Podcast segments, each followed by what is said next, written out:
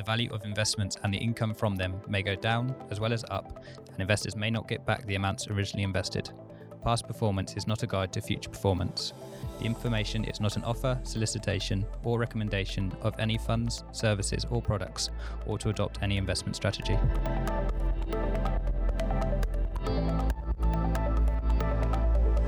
Welcome to the Investor Download, the podcast about the themes driving markets and the economy now and in the future. I'm your host, David Brett. As Russia's invasion of Ukraine enters its second month, the humanitarian and economic crisis is mounting. The death toll is profound. But given this war was supposed to be over in days and with no end in sight, I sat down with Anne Applebaum, Pulitzer Prize winning historian, journalist, and commentator on geopolitics to discuss the potential outcomes of Russia's invasion of Ukraine.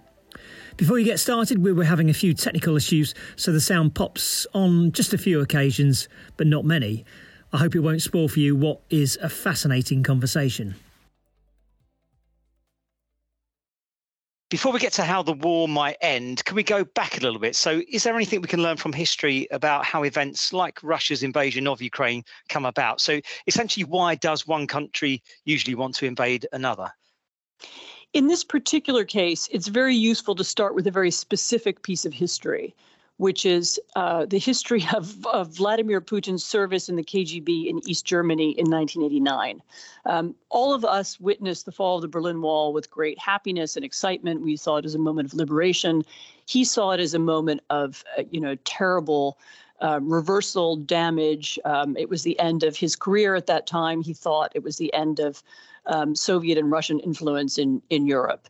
Um, he and a cohort of people around him, um, some also in the security services and the army, have maintained that resentment and that feeling that that that they need to make Russia great again. They need to restore Russia's power and Russia's influence um, ever since. So a part of what we're seeing is a kind of Soviet post-imperial nostalgia um, a desire to repeat the past, to restore the past, and to bring something back that they feel was lost. Um, and this is something we've seen before in history. This is the kind of language that Hitler used when he talked about um, Germany. Uh, other other countries have spoken about restoring some past greatness. Um, the other piece of history that's useful to know is the history of Russian or, or originally Soviet invasions of other countries. Um, when the Soviet Union invaded Poland and Eastern Germany in 1945 at the end of the Second World War, um, they brought with them teams of people who were who were there not just to kick out the Germans, um, but who were there to impose a new political system. Um, and so the idea was to arrest all of the, the leaders, the, the mayors of cities, um, teachers, uh, local intellectuals, and to kind of, you know, decapitate the society, take away its leadership, um, and then do sort of mass terror to keep everybody else in control, and then to impose a new political system. And I think you can see by the behavior of the Russians right now in eastern Ukraine that this is very much what they're doing again. And so this is really um, this is not a battle for territory. This is not just about changing the borders. This is about this is really in Putin's mind a battle of ideas. This is about the restoration of the Soviet Union or some something like it or the Russian Empire. It's about r- imposing a Russian style autocracy in Ukraine. And it's about fighting against this language of democracy that inspired people in 1989, the language of democracy that inspired the Ukrainians in 2014 to throw their corrupt president out of office um, he sees Ukraine as a kind of carrier of this ideology, a, a, carrier of Western democratic ideology that has to be defeated in order for Russia to stay safe and really for him to stay safe. Um, so it's a it's a it's a it's an existential battle for him. It's a battle about the Russia staying you know, you know, remaining the same kind of system that it is, and it's about eliminating ideological opponents. Uh, and so I think that's the that's the kind of war it is. It's a it's a mistake to see it in economic terms, um, and it's a mistake to see it in purely geographical terms. On Apple Podcasts, Spotify, or wherever you get your podcasts. You're listening to the Investor Download. Okay, so let's throw it forward a little bit. Um, what are, so we've come up with a list of about five potential scenarios for the end of the uh, the war in Ukraine uh, and what might be involved. And I just wanted to run them through with you and just see what you think is most likely and what they might involve. So the first one we're looking at is uh, the Ukraine eventually forces Russian troops back out of the country and Putin is ousted. How likely a scenario is that? So those are actually two different scenarios. So Ukraine pushing Russian forces out of the country is possible. Um, it is certainly possible in the north, where they are now beginning to retake some towns um, that the Russians took. These are these are on the outskirts of Kiev. Um, the and there there there there's some talk of them being able to do that in the in some of the eastern regions as well. Um, and that would of course force a you know that would force a reckoning in Russia um, but that, but there are other outcomes besides the removal of Putin. Um, one outcome could be a negotiated settlement to the war, um, in which some kind of deal is done. Some um, there could be territorial changes. I don't know, but there's some some agreement is reached by which the Russian forces leave and Ukraine remains a sovereign democracy. I think that is that's possible. Um, the second scenario by which Putin is removed is extremely hard to judge. I would say that it's probably unlikely, um, if only because in the current Russian political system, there is no mechanism for removing a leader. Um, there isn't even what we had in the Soviet era, which was a Politburo and a communist party. You know, there were intermediate institutions that um, that had influence on power. And right now, there aren't any such institutions. Putin is very isolated. He lives for the last two years in a kind of COVID bunker. Uh, nobody was allowed to see him unless they'd been in quarantine for two weeks. Um, he's had more contact with his bodyguards than with anybody else. Um, and he's he's he's he doesn't seem to be there's no direct mechanism by which, for example, the discontent of oligarchs or the discontent of leaders of the security services can affect him. Um, so I don't. This is not. I don't want to exclude that possibility because so much of you know this is now we're now back to Kremlinology. So much of this is kind of reading tea leaves, um, but I wouldn't count on it.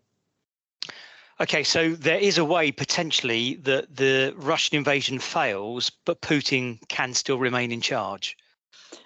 yes, there is a way the Russian invasion could fail and Putin remains in charge because remember that he controls the whole narrative about this war inside Russia. He hasn't told Ukrainians that they're at war. He hasn't, you know, the, if you, in fact, if you use the word invasion in the context of this war, you can be arrested. Um, it's one of the reasons why so many Western journalists have now left Russia. Um, so he's he he controls the narrative, and he is therefore able to say, "Well, we got what we wanted. It was X and Y," um, and he doesn't have to admit that the, the actual goal was the conquest of the entire country, um, which we know from the leaked materials that the Americans have had um, for the last two or three months. So, so he has never told the Russians that the goal is the conquest of Ukraine. He has said it's a limited special military operation designed to help some people, some Russian speakers in eastern Ukraine. Um, and so he therefore can decide if he wants to to to change um, to change the nature of the conversation. Okay, so the second scenario we're looking at, and you sort of touched upon it in your first answer, Putin accepts a slice of Ukraine maybe in a diplomatic solution. How how likely is that? So that, as I as I said, that could be possible. The difficulty here is that um, it will be very, very hard politically for Zelensky and his government to accept any territorial concessions. And I, I, so Ukraine's former president um, Poroshenko, who's still very popular, he's a lot of support in Ukraine, especially in, in, in the West, has said, you know, that we mustn't make any concessions at all. Um, and so for Zelensky, even to recognize the Russian annexation of Crimea um, is difficult, and for him to change Ukraine's borders, particularly given the brutality that the, Russians are showing towards Ukrainians in occupied territories, will be will be will be difficult. That doesn't mean that it can't be done or that there aren't other formula or or concessions he could make to do with neutrality or alliances or you know I, I wouldn't exclude it as a possibility but the hard thing for Zelensky is not is is convincing Ukrainians to accept any loss of territory given the nature of this you know the unprovoked nature of the war and as I say the the behavior of the Russians. Get in touch with us by email at schroderspodcasts at schroders.com or visit our website schroders.com forward slash the investor download.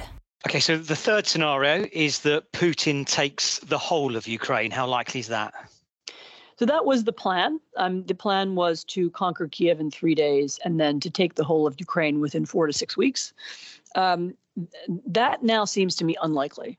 Um, there would have to be a real catastrophe or a, some kind of game changing use of weaponry that would make that possible. But right now, it seems unlikely. It, you know what?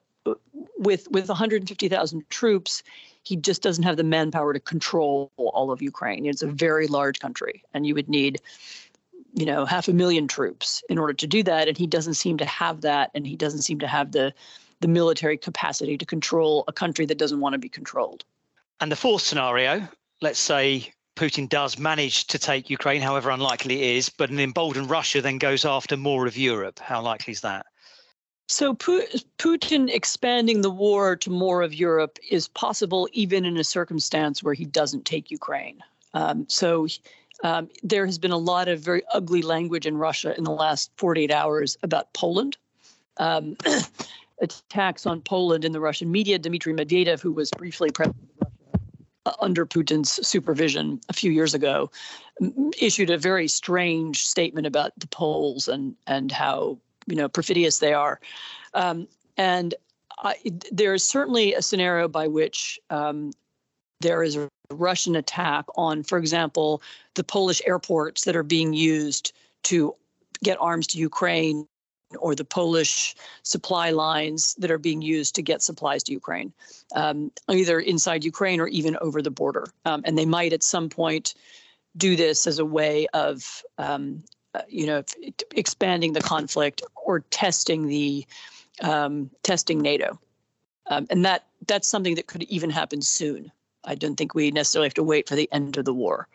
Um, you know, he may be a little bit spooked because although Biden has been somewhat um, he's been somewhat unclear about how much we're willing to do for Ukraine. He's been very clear that we are defending Poland and we're defending the Baltic states. In fact, he's in Poland this week. Um, and so that would be a direct challenge to the Americans, and the Americans would have to respond.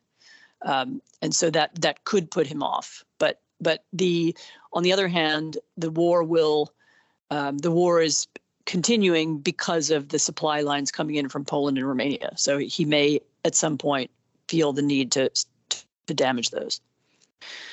And if he's testing NATO, that sort of brings us on to the uh, fifth potential scenario. And I've lumped these all these three together. So a European war, a world war, and a nuclear war. I don't know if they're all one and the same, but what's your uh, what's like? I mean, they are. I suppose they're one and the same. I mean, so the the, the real question is, would he use chemical or nuclear weapons? Um, we know he could use chemical weapons because he did in Syria. Um, we know that the Russians have exercised the use of nuclear weapons, or they they they simulate them in their in military exercises that they do periodically. And we know they've simulated an attack on Warsaw, and we know they've simulated a kind of taking a nuclear weapon out and exploding it in the air or in the Arctic, just as a warning sign. Um, and I don't think we can exclude the idea that they would do that or some version of that again, um, or in real life, rather. They haven't done it before. Um, this would then change the nature of the war completely, and there would have to be a very different kind of American or and Western, I should say, American Western and European response. And then there would be um, there would have to be a response that was somehow equivalent to that. Um, and so, yes, it's not, I, I don't think it's likely right now, but you can't exclude it entirely. Well, that was a show. We very much hope you enjoyed it. If you want to find out more, check out our website, schroders.com forward slash the investor download. You can also get in contact with us about anything in the show or ideas for future shows at Schroders Podcast at schroders.com. Please remember to subscribe to us at Apple Podcasts, Spotify, Google, or wherever you get your podcasts. And don't forget to leave a review. We're now doing one show a week, which will be available every Thursday from 5 pm UK time. Thanks very much for listening, but above all, keep safe and go well.